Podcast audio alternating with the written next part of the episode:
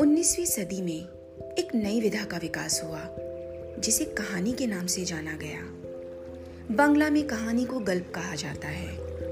कहानी ने अंग्रेज़ी से हिंदी तक की यात्रा बंगला के माध्यम से की। मनुष्य के जन्म के साथ ही साथ कहानी का भी जन्म हुआ। और कहानी कहना तथा सुनना मानव का आदिम स्वभाव बन गया।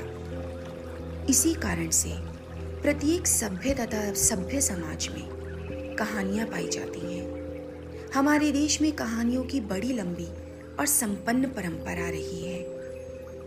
कहानियाँ हमारी और तुम्हारी इस माध्यम से मैं इस परंपरा को आगे बढ़ाना चाहती हूँ और आशा करती हूँ आपको मेरा ये प्रयास पसंद आएगा।